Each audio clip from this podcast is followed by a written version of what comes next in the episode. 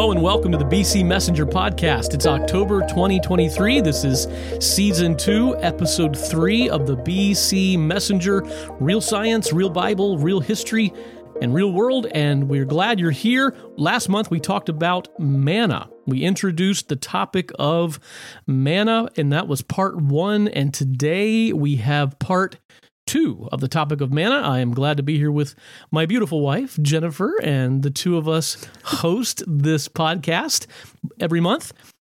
And today I want to begin with a quote. If you get our show notes, you'll see the quote right at the top of the page. And the quote is this The day you plant the seed is not the day you reap the harvest. The day you plant the seed. Yes, Not it takes day- a visionary to Yes. be planting and putting those seeds in the ground and foreseeing, you know, that harvest that's coming down the road. Yep, we planted a garden this year, as many of you may have done as well, and we have been reaping the harvest for quite a few weeks now. We planted way too many tomatoes in our garden this year, and we have been getting the most beautiful, gorgeous tomatoes. We've used all that we can. We- We, have made a lot of BLTs and oh, I made a tomato pie. yeah. Yeah, if you've never had a tomato pie, let me challenge you, especially from the South. Mhm. You- I, we found this recipe online. How do we get into this? We, we found this recipe online, and it's it, it was really good. And you may think tomato pie. Go Google it. If you're from it. the South, you You'll enjoy that. appreciate the It- concept right away. that's right. But Steve did make a delicious tomato pie. We have cut up a lot of tomatoes, put them in the freezer to make Yep. soups and chilies for the winter. So yes, we've had an abundant tomato harvest. We're also having a pumpkin harvest. yes, we are. Our uh, one of our sons grew a whole bunch of pumpkins of different varieties this year and has been selling them here locally. So that's been nice. In fact, in the show notes there is a picture of his very That's right. First harvest of his pumpkins this year. But you know, when we put those seeds in the ground, Jen, when Sam, our son, put the pumpkin seeds in the ground and we put the little transplant tomatoes and the uh, plants in the ground, we didn't wake up the next day and have the fruit. No, and in fact, Steve, um, one of your most often repeated phrases at the beginning of the gardening season is, I'm a little worried. I'm a little worried that these tomato plants aren't going to do anything. I'm a little worried that uh, my pea plants and nothing's coming up. No, I'm a little worried. I use that phrase a little worried Yeah. a lot of things. But it's okay. You know, you do feel that way humanly. You think that this isn't taking off. This isn't going anywhere. And with um, the pumpkins with Sam, I, I kept saying, you know, I think you need to plant some more of those big jack pumpkins. I don't know if you have enough of those. And sure enough, now at harvest time, we're realizing we probably could have used a lot more big jacks. So, you know, the harvest time, eventually the day comes yep. But it's not the day you plant. And sometimes the uh, amount of time that goes by really can test our faith. Um, of course, we're making application here in the work at the Biblical Chronologist Right. of uh, planting seeds of new ideas and new understandings of things and greater greater light but yet all of this is uh, looking down the road and trusting god for a great harvest in his time Right. And it takes a visionary to see the potential of the seed being sown and to see down that road, especially when that seed comes in the form of new ideas, new understandings. When the harvest, as you said, seems like a, a long time in coming. Yeah, and it's really encouraging to look back through history because we can see examples of a Yep. lot of people who during the day and time they lived in, they worked tirelessly, you know, against whatever the status quo of their day was that needed to be overcome and eventually they saw the harvest in some cases maybe they didn't see the harvest and it came after their, Their death. death. but William Wilberforce is Yes. a guy like that that I recently was reading up on a little bit. And man, I mean, just reading one summary of his life online is enough to inspire you for months to come. I mean, just incredible. Uh, now, what did William Wilberforce do? Well, you think, what do you think of first thing when you think of William Wilberforce? You think of s- slavery, slave trade? Um, he was in the British Parliament. He uh, was converted to Christianity, and in that, he uh, became very passionate about the Christian worldview. And so He then um, dedicated the rest of his life to uh, abolishing the slave trade, first of all, and then eventually uh, slavery as an institution. But decades Yep. went by before he saw the fruition. And his early efforts, he would be abandoned. He'd put a bill out in Congress and nobody would show up to vote. And he would be left with empty promises from the other politicians for support. And even in spite of even threats to his life, Hmm. was putting forth this cause and pushing forward.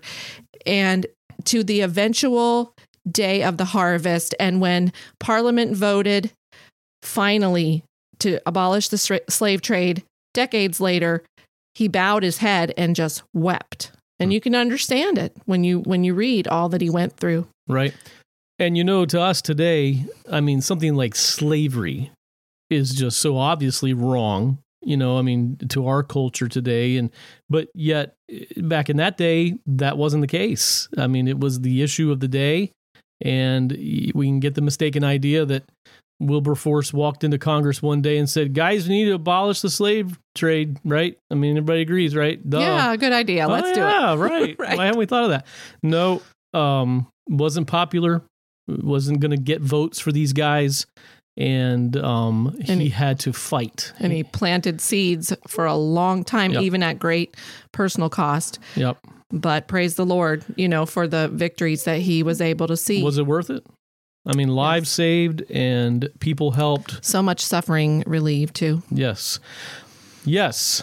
Okay, well, Jen, let's get our bullet points for today's episode. What are we going to be hitting today? Our featured topic is going to be Manna in the Wilderness, Part Two, moving right into a research update on um, continuing with the route of the Exodus and some very interesting brand new information there from Dr. Aardsma and a new article. Then we have a quote of note, um, an update on the Truth in Time ministry. A section again on the anti aging vitamins, and a post that I wrote about many of the different customers that we have um, who take advantage of our supplement. And then Helen's view, giving her glimpse behind the scenes and talking about some of the things she's involved in on a daily basis. And that's it. Uh, as usual, we're packed with content, so we need to get right into it. All right, Manna in the Wilderness, Part 2. Last month, we introduced the topic of the manna discovery. And this month, we are going to, in our part two of this topic, give more of the specific details of manna, which are pointed out by the biblical text. We're going to have discussion points in this particular podcast talking about the melting point of manna, the taste of manna, how it was gathered and how it was used, how it kept the Israelites from starvation, and some just some fascinating things today, uh, Jen, that we're going to go into. Matter of fact, we're calling them the fascinating facts that uh, we're going to hit here in just a second.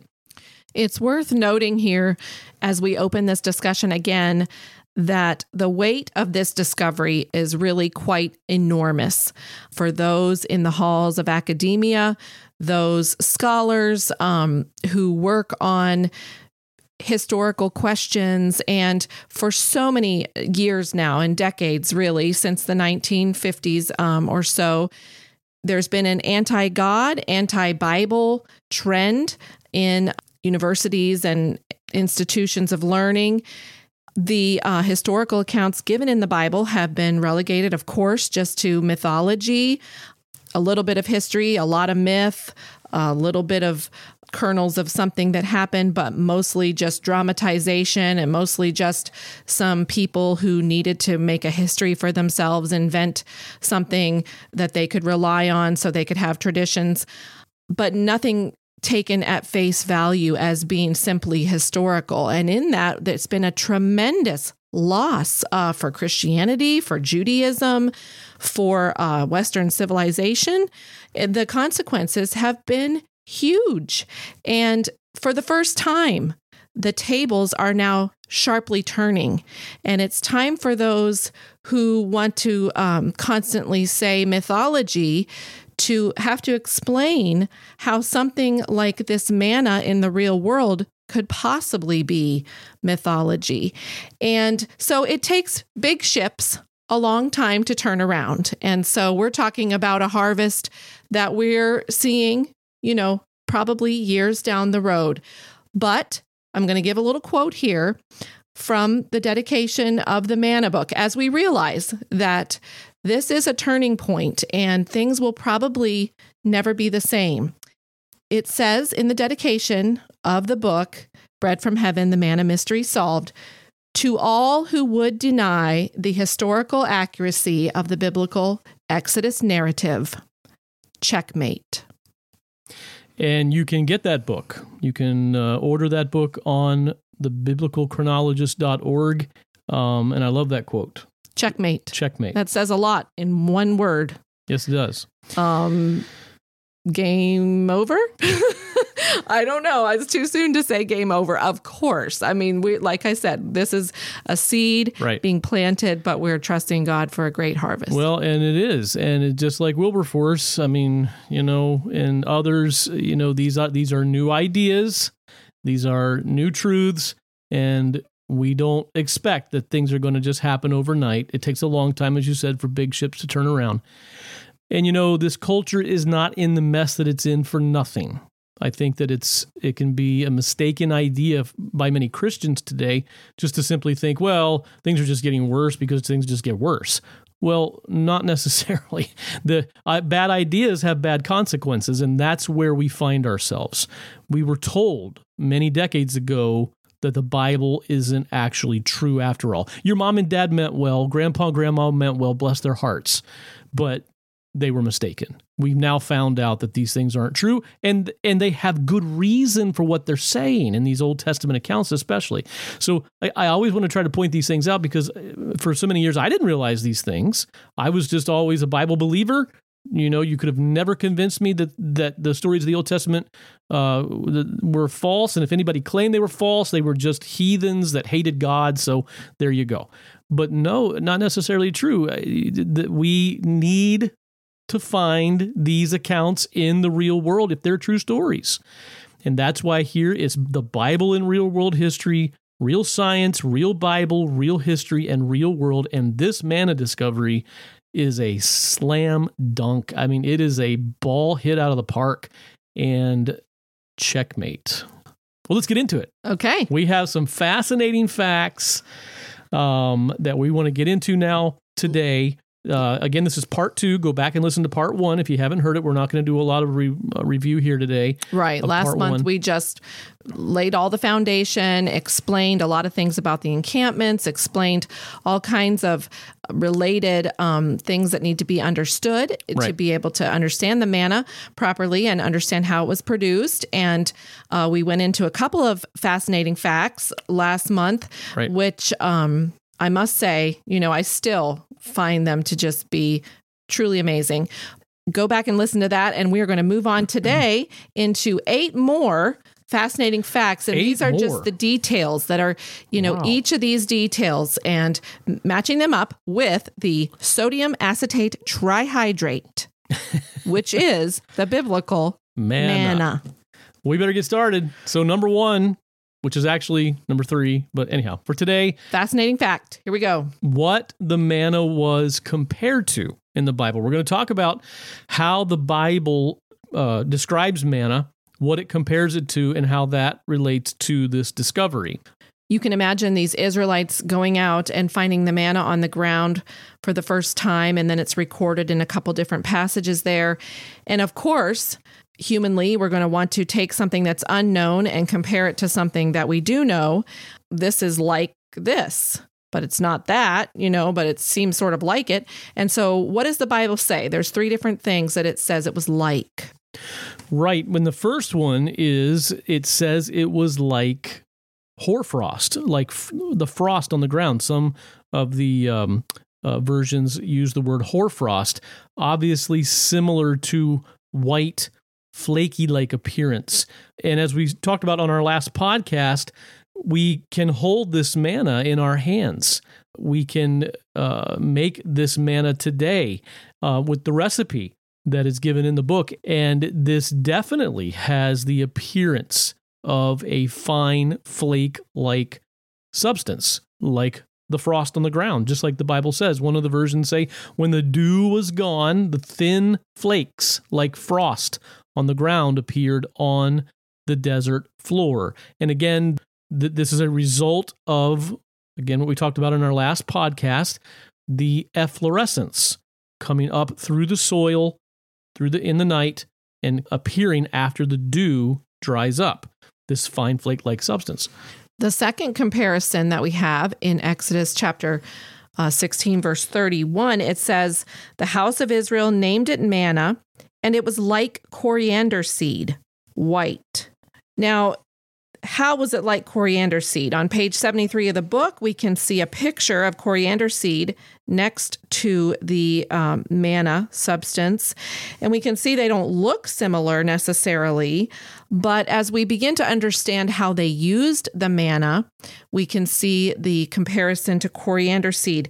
Coriander seed finds its most widespread use as an ingredient in diverse dishes, functioning to add flavor, bulk, and nutrition. You can't really eat coriander seed raw. I mean, you can, but it's much better uh, ground up and added in to food dishes, flavor, bulk, nutrition.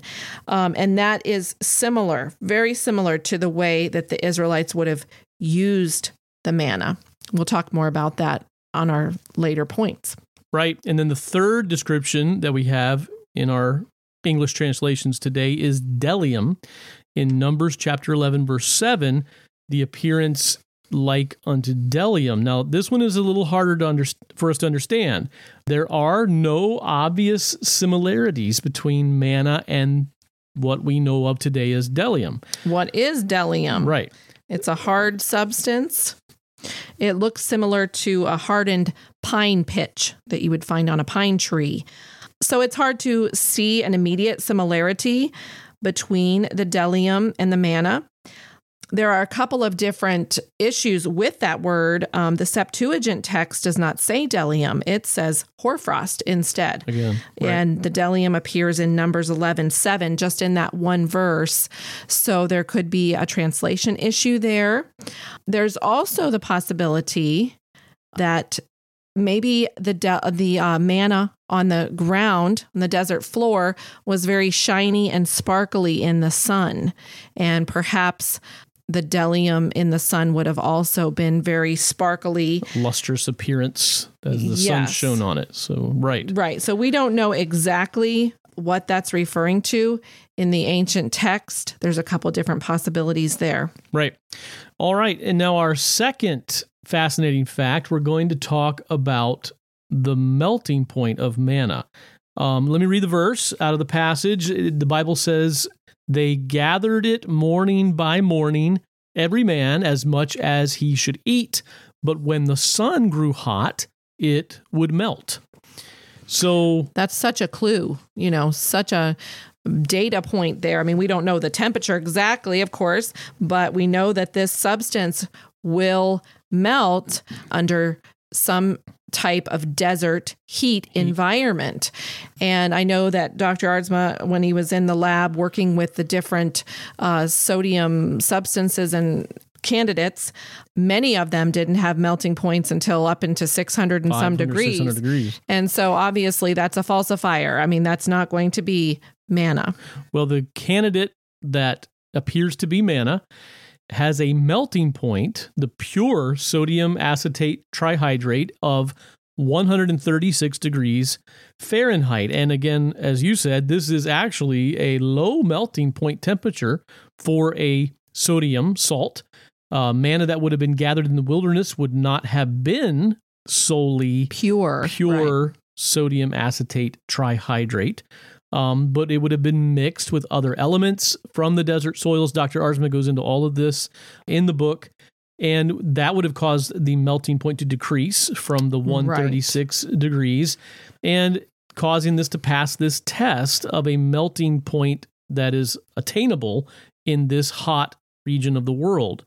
Right. You know, ancient cultures, uh, they didn't have a way to measure temperature. Uh, many times they didn't even have a sophisticated counting system of any sort. So, knowing, okay, when the sun grew hot, it would melt. And then we have this sodium acetate trihydrate with a few um, trace substances mixed in, which we don't know exactly what those trace substances would have been, but uh, they would have lowered the melting point. I believe Dr. Aardsma worked with a few things um, that were lowering the melting point down to 127 degrees. And so you can see that, you know, in a hot tent in the desert, uh, that temperature would have been definitely something that could have happened on a regular basis. Right. And the manna inside would have melted. So there we have yet another confirmation of the all of these different data points about the manna. Right. Well, let's move on to our next one. Uh, we want to talk about what the Bible describes it as tasting like. On our last podcast, Jennifer and I actually had a packet of manna here with us. We don't have one today, unfortunately, um, but uh, we tasted it last time and gave you some information on that. But what does the Bible say that the manna tasted like? Well, in Exodus chapter 16, verse 31, it says, The house of Israel named it manna, and it was like coriander seed white, and its taste was like wafers with honey. Wafers with honey. And then in Numbers, what is that other passage? 11 8. Numbers 11, verse 8. I'm looking it up now. It says this The people would go about and gather it and grind it between two millstones or beat it in the mortar and boil it in the pot and make cakes with it. And its taste was as the taste of cakes baked with oil. So we have two different descriptions here wafers with honey, cakes baked with oil. Dr. Aardsma says on page 58 of the book I left the taste test to near the end of my investigations into manna for two reasons. The basic strategy demands that the most definitive test be given the highest priority. And he talks about people taste things differently. It's a little bit subjective. Um, and then, you know, the biblical record of the taste of manna, he says, is complex. Uh, again, making the result less definitive. You have this um, wafers with honey, and then you have cakes baked with oil. And in fact, uh, one of the passages literally reads, juice of oil. Um, its taste was as the taste of juice of oil. So you have a sweetness, but also an oiliness described in the taste, and possibly even the things that they were making with the manna would have maybe had the, this type of taste to it. Right. When we've tasted it a number of times now, there is like the at first taste, there's a slight sweetness that's hard to explain, but it's there. And then, of course, what hits you is the saltiness. It's it's it's sodium, uh, so it's very salty. But then it, there's an aftertaste, and it, and it was one of the first things that I, I can remember about tasting that for the first time. That there was this. It, the best way to describe it is oily. It leaves an oily aftertaste. So it's very, very much exactly as the scriptures describe it. In the book, uh, Dr. Aardsma describes it this way the initial sensation was of a brief, cool, mild sweetness reminiscent of artificial sweeteners. This was rapidly overwhelmed by a strong salty flavor, which I don't know how to describe. It was unpleasant in the same sense that taking a half a teaspoon of table salt would be. And then, most surprisingly, my mouth was left with a light aftertaste, or more precisely, a light after sensation of oil or fat. The sweet versus oil complexity of the biblical observations immediately clarified. Sodium acetate trihydrate elicited both sweet and oily taste sensations. And that's a great way to put it. The same experience that I had when I tasted it. Right. And when you order your uh, sample packet of Dr. Aardsma's real manna, you can dip your finger in those um, fine flakes and taste it, and you can experience that same combination of flavors there. And don't dump the whole thing in your mouth. It is a very salty taste for a, a lot all at once, but getting a small amount and you can really taste those flavors. And again, this provided calories for these people in the wilderness who needed the calories. And we'll get into that again maybe in a minute. All right, fascinating fact number four how they divided up the manna. Exodus chapter 16, 16 and 18 says this This is what the Lord had commanded gather of it every man as much as he should eat. You shall take an omer apiece according to the number of persons each of you has in his tent. The sons of Israel did so. Some gathered much, and some little. When they measured it with an omer, he who had gathered much had no excess, and he who had gathered little had no lack. Every man gathered as much as he should eat. Now, this can look to be saying that everybody miraculously just got the same amount every day, no matter how much or no matter how little that they gathered. But it's very possible and quite likely that the idea being conveyed here is that the manna was distributed equally to all the Israelite citizens by order of the leadership, specifically probably Moses. We know that the, the this encampment of all these people, this was a huge, huge endeavor. Uh, Moses must have had great leadership abilities, and and also great trials in trying to deal with all of this. But oh my goodness! But even in this, you can see how the people were to gather what they would need for eating every day, and it does seem like that the gathering of the manna would have been carried out in an organized fashion. Right. And they brought all of their harvest from their section right. into a central hub and it was given out. Here's Specific an omer for you, an omer for you. Right. And the harvest of the manna every morning would have varied depending on right. exactly the positioning of the flocks and the direction of the wind and that type of thing. So the efflorescence. I think that's what it means. Variable. You know, um, some gathered. What does it say? Yeah, some gathered much and some little. Right. Uh, but when they measured it, they equally divided it. Right. So that's interesting to think about. That takes us right into the next fascinating fact. Number five, how did they gather it? And how did they gather twice as much on Fridays? So, first of all, they had to somehow get these fine flakes into piles in order to be able to be gathered up and brought in. One theory that seems likely as to how it would have been gathered would have been by fanning it, creating you know, a move, an air movement that would have moved all those flakes into areas where they could be gathered up in piles. It really would have been a sight to behold. Yeah, my, I, I can't imagine it, it, really. In my mind, I picture a, a snow, like a, a snow covered field. Mm-hmm. Um, where there's just these fine flakes. We talk about hoarfrost. Mm-hmm. It could have looked very much like you would wake up in the morning on a winter day and see where through the night there had been a very fine layer of snow come down on the ground. But it's not snow. And uh, the Israelites said, What is it? Manna. And yeah, uh, a, a, great theory that they would have somehow figured out how to blow this stuff, fan it in, into piles. Um, and then twice as much on Fridays. You know, how would that have worked? They were able to preserve it over the weekend, which we talked about last time. Um, but they so they brought in twice as much of a harvest on Friday, so they wouldn't have to gather it on the Sabbath. And it is, as we mentioned before, a recyclable product. Um, it will dissolve in the humidity if it's left on the ground, or it will melt in the hot sun and dissolve back down into the soil and then be reproduced as manna the next morning.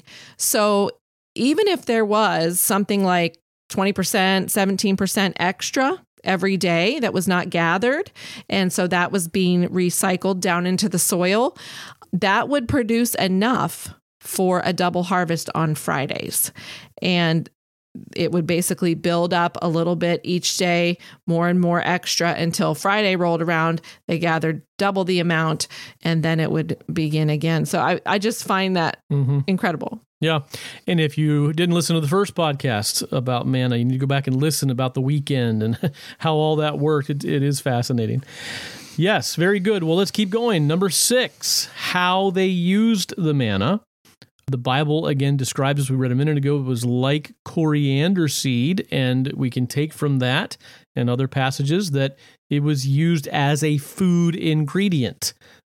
Quite likely, at least most of the time. When Yeah, I mean were Moses said, this. you know, when you boil it in the pot, right, when you grind, it in the, mortar, right? they um were using it as a bulk. We we can't think, you know, that this was like salt and they just sprinkled it on their food for flavoring. I mean, this was providing calories, which is going Yeah. to be our next fascinating fact, but it was a bulk. I mean, if they had some kind of broth, some kind of liquid, um, maybe trying to make a meat stew or something, they were adding a lot of this manna to add calories into what they were eating.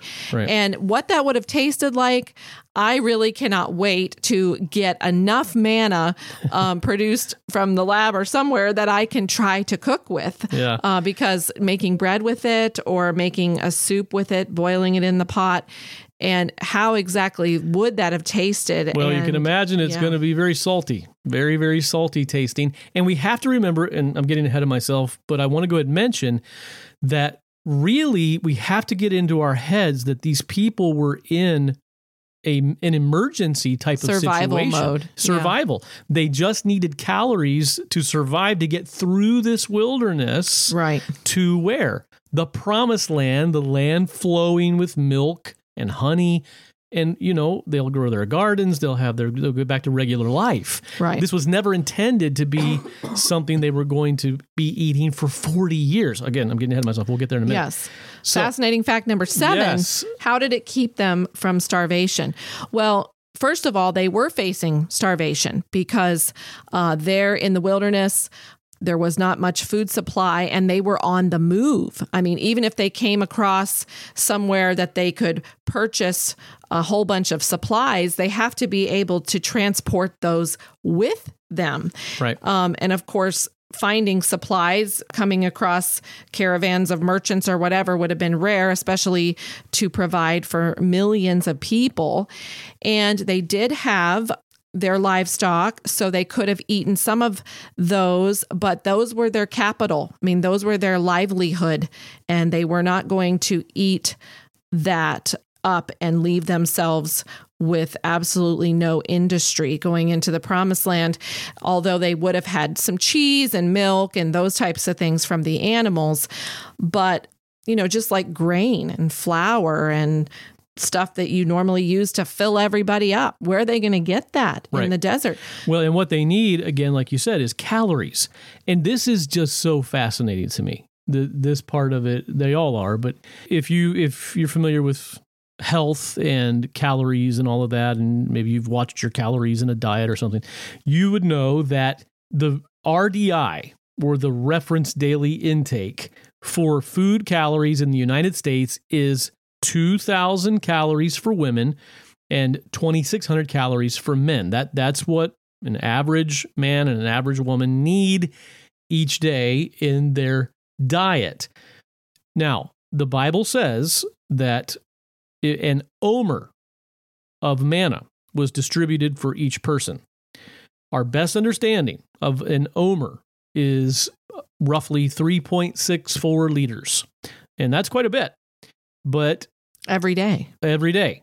But here's what, and, and again, you can read it in the book. Dr. Aardsma, in his research, shares with us that this manna, one omer of manna, would provide 2,100 calories per day per person.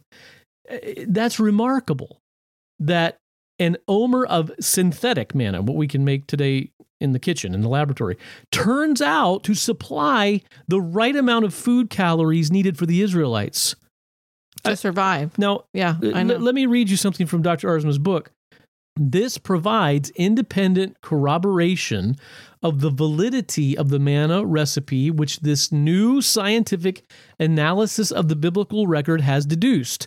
More than this, it once again strongly confirms the historicity of the manna narrative. What did any ancient writer understand about food calories? These have been worked out by scientists only in the last 200 years, and yet we find that an omer of manna provides a day's worth of food calories. Not two days worth, not two weeks worth, not two minutes worth, not two hours worth. Uh, For anybody making this story up, there's a broad range of wrong outcomes and only a narrow range for the right outcome. And yet the narrative has the right outcome, thereby rendering untenable any other assessment of these ancient records that they are simply factually historical. That's fascinating. Yes, it really is. I can't stress how fascinating that is. I mean, oh. this isn't going to happen by chance. 2,000 calories a day. Yep. And that's what Moses was portioning out for them or the delegates of Moses there in the distribution of the manna. Now we got to go to fascinating fact number eight.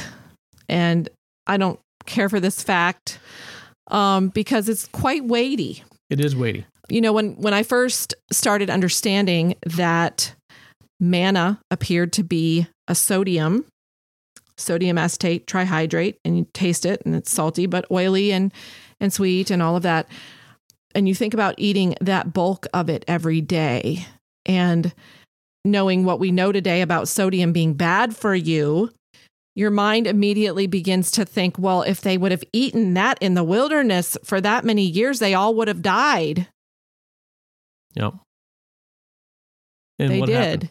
right they all died it is a weighty point but what we have to do, as we always have to do, is take God's word for what it says, take God's world for what it's showing us. And when we find the truth, we don't always like it, but it can teach us things about God and about who God is, how God works, how God judges.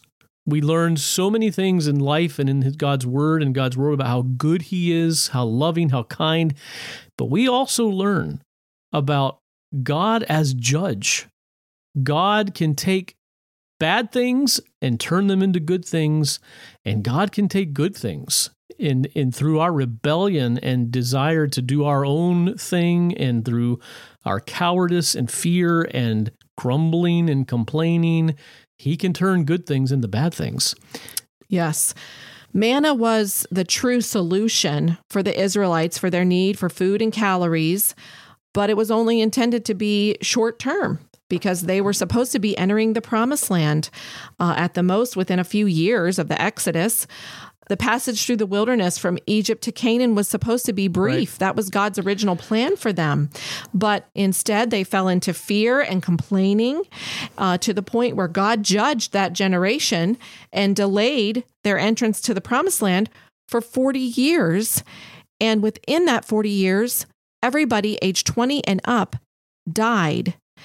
Right. And it's just a staggering thought to think that the bread from heaven, the manna that God provided for them miraculously, what is it? Was a miracle provision for them. And then it turned into God's judgment on them after they consumed it uh, for such a long time. And right. all of that sodium wreaked havoc in their bodies as we know it would do today heart attacks and all the things that can come from that. Sure does make sense that that is what has transpired in the story, what, what happened. Let me read the account in Numbers chapter 14 of this judgment from God. The Lord spoke to Moses and Aaron, saying, How long shall I bear with this evil congregation who are grumbling against me? I have heard the complaints of the sons of Israel, which they are making against me. Say to them, As I live, says the Lord, just as you have spoken in my hearing, so I will surely do to you. Your corpses will fall in this wilderness, even all your numbered men, according to your complete number from twenty years old and upward, who have grumbled against me. Surely you shall not come into the land in which I swore to settle you, except Caleb, the son of Jephunneh, and Joshua, the son of Nun. Your children, however, whom you said would become a prey, I will bring them in, and they will know the land which you have rejected. But as for you, your corpses will fall in this wilderness. Your sons shall be shepherds for forty years in the wilderness, and they will suffer for your unfaithfulness, until your corpses lie in the wilderness, according to the number of days which you spied out the land, forty days. For every day you shall bear your guilt a year, even forty years, and you will know my opposition. I, the Lord, have spoken. Surely this I will do to all this evil congregation who are gathered together against me. In this wilderness they shall be destroyed, and there they will die. Have you ever wondered when hearing this story or thinking on this story how, and, and you've already explained it, how all these men, or people, it specifically says men, from 20 years old and up would have died in the wilderness within 40 years. Eh, eh, and I never even thought about that until this whole manna thing was right. brought to light. You just think, well, God judged them and they all died until they died off. But I mean, that's well, the real world part. Well, think about it. Yeah. You, you know, you're you're 20 years old, 40 years, you're only 60. Right. And it's not like some of them made it for, for the full 40 years. So 60 year olds don't just normally die off. Right. Or if you're 21, you're 61. If you're 23, you're 60. And they died by that time. By that they may time. have died sooner. So the very reasonable answer after understanding the manna discovery is that the heavy amount of sodium intake would have contributed to this judgment from God. Long term consumption of excess sodium is known to elevate the risk of chronic disease. Manna consumed by the Israelites would have resulted in sodium level intakes. Now, get this around 260 times larger than what is considered to be adequate sodium intake. As we know today, that kind of sodium intake over a long period of time will lead to chronic heart related disease, or what we call cardiovascular disease. Now, sodium isn't toxic.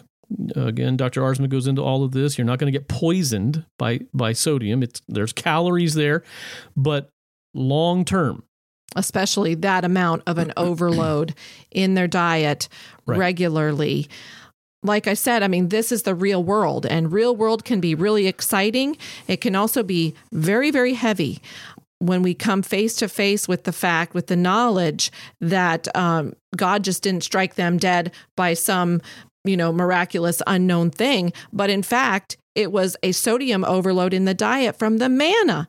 I just, even to this day, I mean, for one thing, an application comes home uh, very quickly, close to home, of complaining and doubting God and not trusting his promises and not boldly going forward when he has uh, told us what we need to do. And instead, we doubt and we question and we complain. It was the complaining and the evil report of the spies well, that led to this. Dr. Aardsma points that out in the book again that if the spies who went into that land had not given that evil report, the manna or the excess sodium intake would have ceased right then and there. When they came to the edge of the promised land the Bible and took tells, possession of it, they would not have had to eat manna anymore. The Bible says when they entered the promised land, the manna ceased. And we know why from science. We understand. So I think that's the most unexpected thing that comes out of this whole manna discussion. And it took me, you know, a number of weeks and months of processing and thinking through this to realize how to think about all of this and understand it in a in this new light. But still, it matches the biblical account. Yep. Uh, the data that we are given is explained point by point by point with um, this discovery of how manna would happen in the real world. This discovery is an uninventable concept. It is a bomb that has fallen in academia. I do believe, and it may take it may take some time, but things are never going to be the same as the word about this gets out. We said at the beginning of this discussion, it takes a long time for big ships to turn around. But seeds are being planted. I hope you all listening to this podcast will help us get the message out. Some people that hear these things won't like what they're hearing for, for whatever reason. Some will reject it because it goes against everything they've always believed. They've already got their paradigm made up. They they know what they think. Some will reject it because it doesn't go with what they've always thought. But the truth of the matter is this this is either this is either true or it's not. And it doesn't take a scientist to see the obvious that is sitting here in front of us. Right. If you have that many people with that many animals in that part of the world, and science can show us arranged in the way that they were arranged, that you could, if you could recreate that scenario today, that tomorrow morning, if you could recreate that scenario tonight, tomorrow morning you would wake up with fine flake like things that look like hoarfrost all over the ground that can Right. supply 2,000 calories That's providing per calories person in an Right. omer. that can be gathered up that's going to melt If in, in ex- excessive heat. if yes. this is true, then there is no there is no more argument. It, that is what the Bible is describing. As Dr. Arsman said, what did ancient writers know about an omer of manna that supplies that many calories? I mean, Mm. this is just obvious. So If it doesn't go- matter if someone likes it or not. It doesn't matter if it agrees with my paradigm. It's either true or it isn't. And the word needs to get out. Right. Um, if somebody's going to make up a fairy tale, they will never make something up that's going to be able to be explained in the real world Right. like this. And, you know, my mind goes back to the William Wilberforce discussion at the beginning because it does take courage to get on board with something that is previously unknown or seems kind of unusual or strange. And you have all of those British politicians who didn't even show up for the vote because they just didn't want to put themselves on the line like that. They didn't want to put their reputation at stake that they were going Right. along with somebody with such far fetched ideas and who wanted to overturn um, the British way of life so we have to face that as well. You know, am I going to be the guy that doesn't show up for the vote? Or am I going to boldly be able to help move forward um, some ideas that are going to have far, far reaching consequences? That's right. And one of the things that caused the Israelites to get into the situation they got in was fear. They didn't have the courage fear, right? to stand up and go do what God said or accept the reality that God had brought them to. and it wasn't what they thought. You No. know, I think they were ready probably the night they left Egypt. They were ready, like promised land. Right. We're there. Tomorrow morning, we're there. Right. And instead, God took them to Sinai. God took them to Rephidim, where they didn't have water. This is the way God, God took them um, to a battle with the Amalekites that they weren't ready for. They they weren't expecting. And so after those chain of events, well, this isn't what we thought. Well, then this whole thing of going up into the promised land, forget it. We'll go back to Egypt because all of our children are going to die here in the wilderness. And so, because it wasn't what they thought, it wasn't what they had expected, then they faltered on believing God. And we can do the exact same thing today. Well, certainly, I would never have thought it would be that. Right. Yes. Right. Well, we do hope that you will help us spread this word, spread this message. It's very exciting and it turns the tables, as we said a little bit ago. It's the first time the tables have been sharply turned like this. Our desire, our heart, and our desire here is that people just simply see the truth, whatever the truth is, that you see it, that these stories are real. This God is very real. Um, this culture is in trouble that we presently live in, and we need to understand who God is, what He's like, how He works, and um, we have some real world stuff here, folks. That I hope that you will take advantage of. Maybe you have a young person in your life. Maybe maybe somebody's been to college and some professor has talked them out of uh, what's true. This is stuff you can share with them. This is stuff for the atheists. This is stuff for for anybody who's doubting the reality, the validity of the scriptures. Well, hey, thanks for following along with us on this two part discussion about the Yeah. manna in the wilderness. And again, uh, you can definitely get the book, get a packet of manna with the book.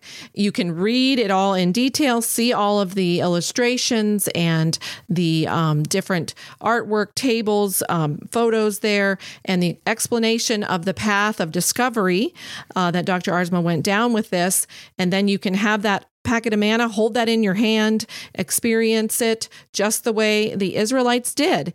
And what a unique thing to hand to somebody. What a unique piece of literature for your library, uh, even a, great gift idea as uh, Christmas is coming up here, and something that you can be sure nobody else is going to get for Christmas. Uh, they won't duplicate your gift. We do offer some unique gifts around here. Yeah, you got right. We got to get the prize for that.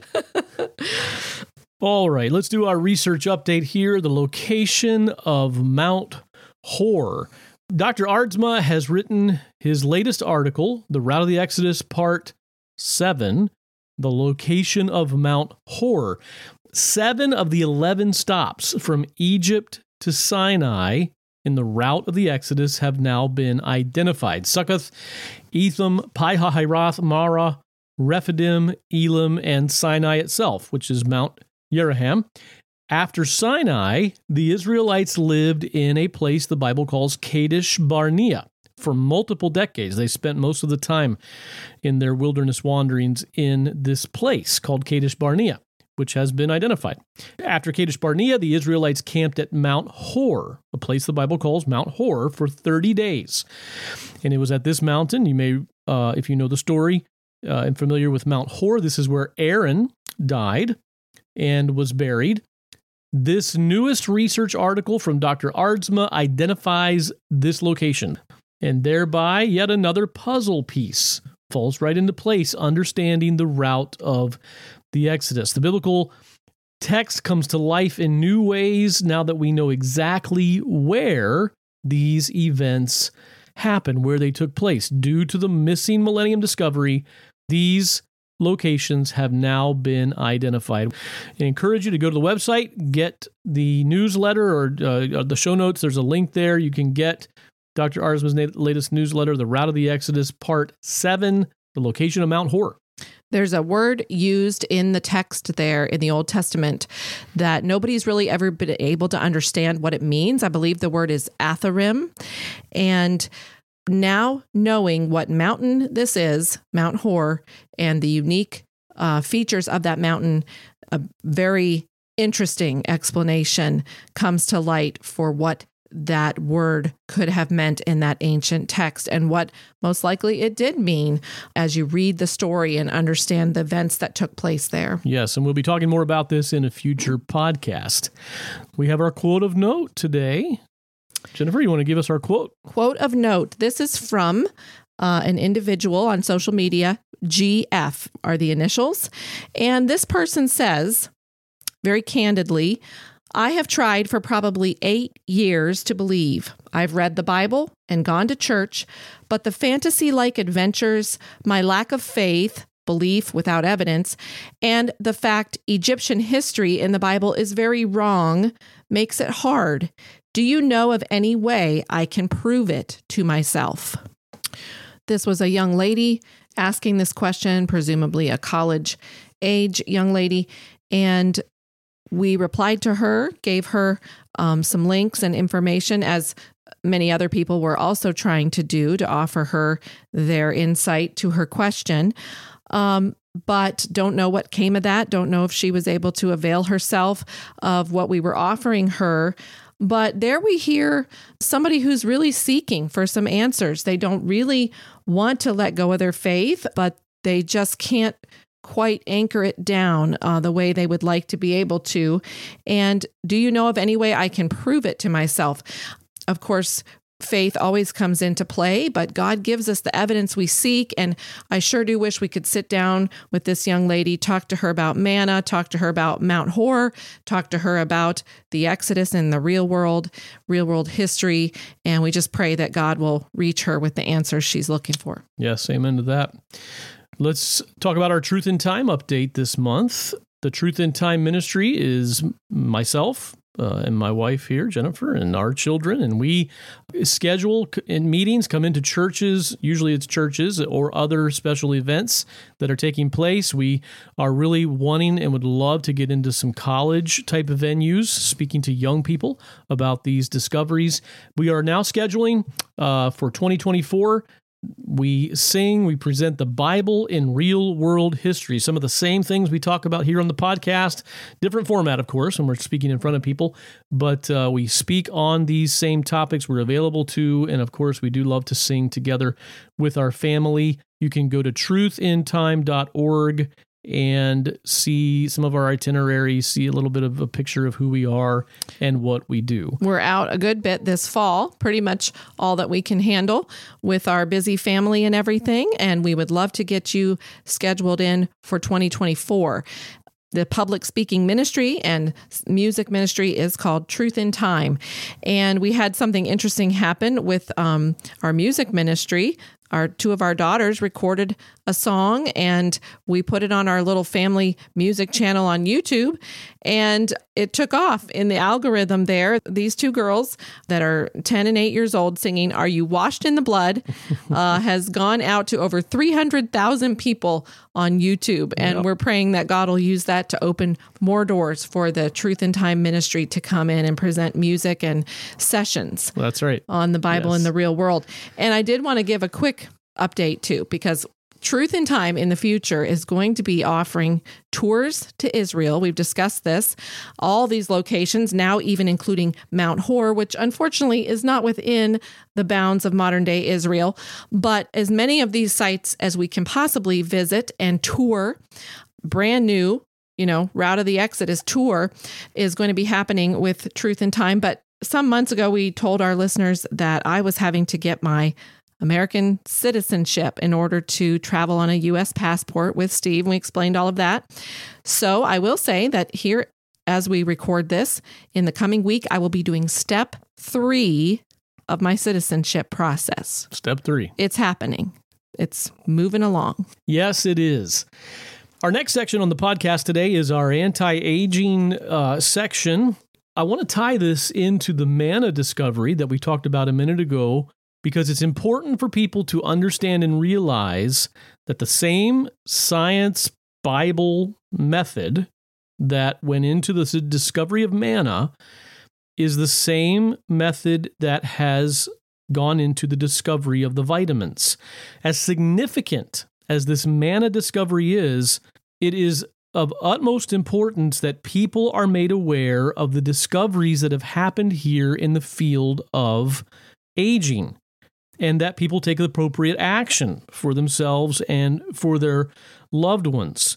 We now know how it all worked the manna in the wilderness. Dr. Aardsma spent a year in the research lab solving that mystery. We also know how it worked that men and women and boys and girls were living the ages described in the early part of the book of Genesis. Dr. Aardsma has spent decades in the lab solving the mystery of the lifespans. And, and really, this is what drove him, uh, Jen, to discover the manna and pushed him because he's trying to find a way, just to be very candid and very honest, trying to find a way to open people's minds, help them to understand that what's over here, though it might sound fantastical and even crazy at times, it is based on a solid Bible science method, a research method that brings about real results in the real world. That's right. And Jennifer, you wrote a post just recently and put it on social media that was really good about the putting the gold back in those golden years. Is that what it was? Well, yes. Uh, the Dr. Aardsma's Vitamins is on an account we have on Facebook and Instagram if you'd like to join us there. And um, I shared a graphic, a picture there with a sign with lettering on it, and it said, Good news, made it to my golden years. Bad news, ain't no gold. So that's a cute little thing. You can put a laughing reaction on that. But I did write this post. It says, Put some gold back in those golden years. I could tell you about two men in their 80s still actively farming. I could tell you about a man in his 70s building his own house. I could tell you about a woman in her 80s who organized and planned a family activity in her local church. Oh, and she made all the food for it as well. I could tell you about an 80 year old man still not retired from the local merchant where he has worked for most of his life. I could tell you about a woman in her upper 60s actively running a shipping business. I could tell you about a man in his early 70s still pastoring. I could tell you about a couple in their mid to late 80s thrilled to still be living on their own, healthy and active. I could tell you about an evangelist and his wife, both in their late 60s, who energetically keep up with a busy travel and ministry schedule, both in the US and overseas. I could tell you about a man who is healthy, trim, and active in his upper 70s, a leukemia survivor. I could tell you about a 75 year old lady who calls me from time to time just to chat, says the sores on her arms are healing up, raves about how great she's feeling, hopes to get into her own house soon where she can get a dog, has been writing songs, and wants to get a better guitar. I could tell you about a 69 year old woman whose fingers have straightened out after having painful, debilitating arthritis. These are all real people. These and many more are my quote, customers, unquote. I am so privileged to work on the customer side of the anti aging vitamins. Do we have clinical studies to quote prove that these folks are doing well because of the newly discovered anti aging vitamins? No, nothing official yet. But I would rather see real life people than read about some study somewhere, anyhow. I am so glad I get to see them, answer their calls and questions, and help them place orders. Yes, they are my why. Very good. At the bottom, I have two asterisks. Do I always get glowing reports and never hear of my customers struggling or having health difficulties? No. Sometimes even serious health issues can pop up. This thing of aging is no joke but I can honestly say that those kind of reports from customers are few and far between. And the second note is don't mistakenly think that the anti aging vitamins are just for older folks. They are needed by everyone. Invest now for your golden years, no matter your age. And who knows what those golden years might actually end up looking like. Yes, and the research on the anti aging vitamins continues. Great progress has been made. The third edition of Aging Cause and Cure has just been finalized, just like this last week. And we are getting ready to um, get that printed and put out in publication. And again, great strides have been made, and we are just praying that the Lord can help us get the word out about these things. And are thrilled to see the difference that it's making in real people's lives. Yes. As I shared there in that post some some of the many examples. All right, the next thing on our agenda here is Helen's view, and Helen will now share a little bit more about the background of things that go on around here. Uh, this one is called A Day in My Life. A Day in My Life. I get up sometime between 6:30 and 7 a.m. I open up the big doors of the ARP campus building, both front and back, and let the breeze go through the building. I walk around the property, just relaxing and praying before I deal with the many emails and orders. Breakfast consists of four tablespoons of orange juice mixed with two cups of water, two tablespoons of homemade peanut butter, and half a banana. I read a few verses from Proverbs while I eat. Frozen turkey burger, lunch, and frozen homemade asparagus soup, supper, are set out to defrost. We have our big meal at noon every day. Checking my business emails and collecting my online orders is my next task. Orders are sent to the shipping room for filling. Caleb arrives around 7 a.m. I talk to him about the weed whacking that needs to be done and also moving some heavy boards for me. Caleb also has his list from Gerald, so he is set for his workday. My student employee arrives at 7:30 a.m. I work with our local high school and have senior students come to work at MLF as part of their business class. I mentor them in everything small business, as well as character development. Some of them are real characters. The students get paid for their work, and for many students, this is their first job. They get graded by me, and the grades go into the school as part of their grades for the year. I love working with the students and enjoy helping them get launched. I work with my student for three and a half hours every morning. This morning, we were working on filling some products from Mulberry Lane Farm, putting them in boxes, and getting them ready to put on pallets. Four pallets weighing 1,500 pounds each will go out this week. Mid morning, a semi truck arrives, and Caleb helps me get two full pallets out to the truck for pickup. At 11 a.m., I check all my emails and print off more orders that have come in. I fill those orders so they can go out in the mail after lunch. I check my garden and flowers and water where needed. I pick some tomatoes, cucumbers, and green peppers for my salad for lunch. I start lunch drinking another large glass of my orange juice water drink while I make lunch. It is shepherd's pie for lunch using our garden potatoes and our garden corn. Yummy. Whatever dishes have accumulated get washed. The rest soak in the sinks to do later. Candied peanuts have been cooking on the stove top to be used for snacks. They get stored in mason jars. A nice treat with a little added protein. Gerald and I chat about various things during lunch, very efficient business meetings, and then sit outside in the fall sun to relax for a few minutes before heading out to our afternoon activities. At 12:30 p.m., Caleb and I work in the shipping room and wrap two pallets to get ready for pickup. He also helps me for about an hour bagging up organic soybeans to put in the storage rooms for sending out later. I enjoy the conversation as we work. Today we were brainstorming some new Mulberry Lane Farm business ideas, which will probably commence in the summer of 2025. Stay tuned. Caleb heads off to work on constructing a very large shed with Gerald in the backyard. The afternoon activities include answering emails, opening incoming mail and parcels, making phone calls, ordering supplies, and paying bills. A semi truck delivery arrives and Caleb helps me unload the pallets. A quick run into Paxton, four miles from us, is necessary to pick up something from the drugstore and then a drop off at the bank. I stop at our local thrift shop in Paxton for a bit of fun, a simple pleasure that saves me money, and all the money from the thrift store gets turned back into the Paxton community. A win for all. My grandson Sam arrives with the pumpkins and gourds I ordered from him. They are gorgeous. I'm so proud of him and his garden crop. I set up four potted mums in front of the school as well as the pumpkins and gourds. We chat about football for a bit and then he is off to practice.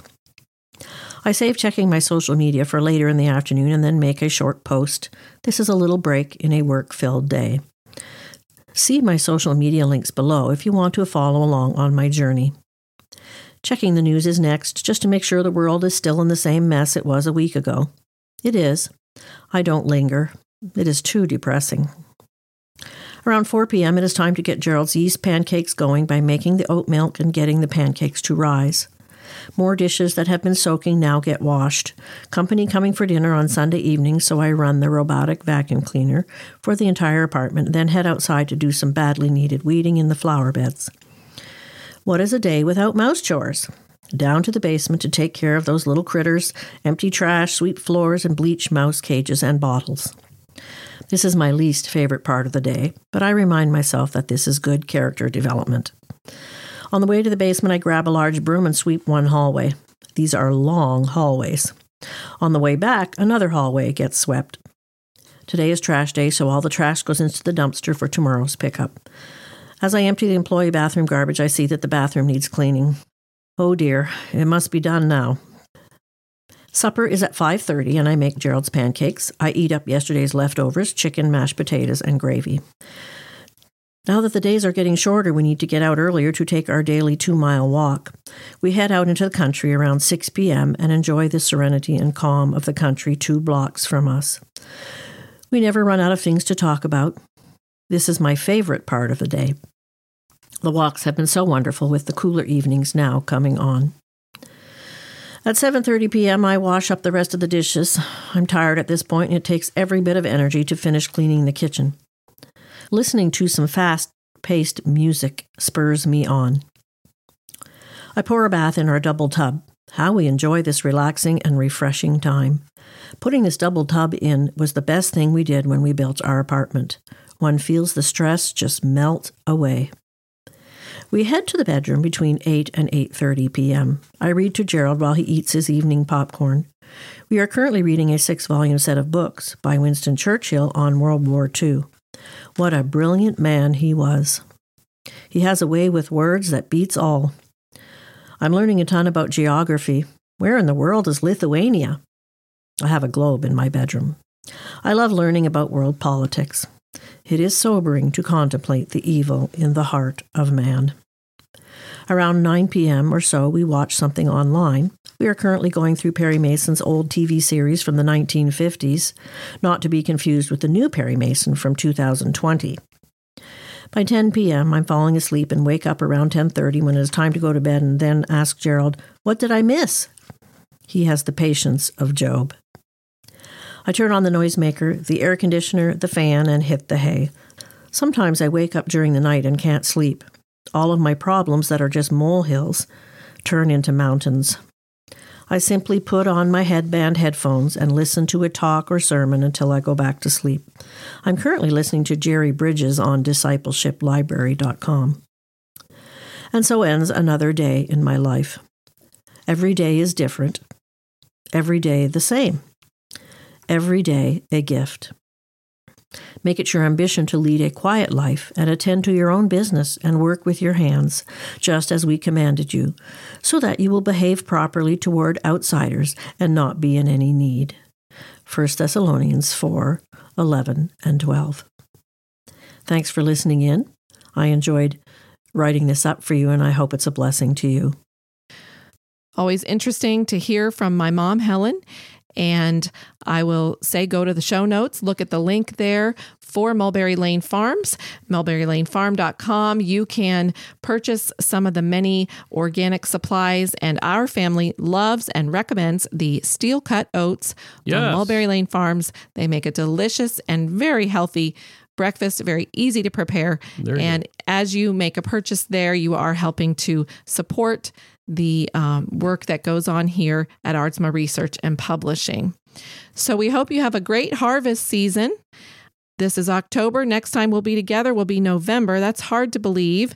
And it's a beautiful time of year here in Illinois as the harvest begins to come in and all the fields turn golden. Yes. The soybeans are looking gorgeous, a beautiful golden carpet getting ready to be harvested and brought in here at this time of year. Yes, there's only two episodes left in 2023 of the podcast. And as promised in our January podcast, we plan to address a hot topic in Christian circles this year the age of the earth. Yes, we promised that I think in January, right? That's right, you- that we would hit it before we, the we end were of the going to get to it this year, so, we are running out of time. Try to keep that promise. Right. And uh, we may hit it next month. We may not. We're not for sure It'll be yet. either November or December. You can be assured of that. We'll That's do our right. very best So to address that age of the earth topic. Don't miss a podcast. Hey, we'll see you next month. Thanks for joining us as we seek to labor here at the Biblical Chronologist for the Lord of the Harvest.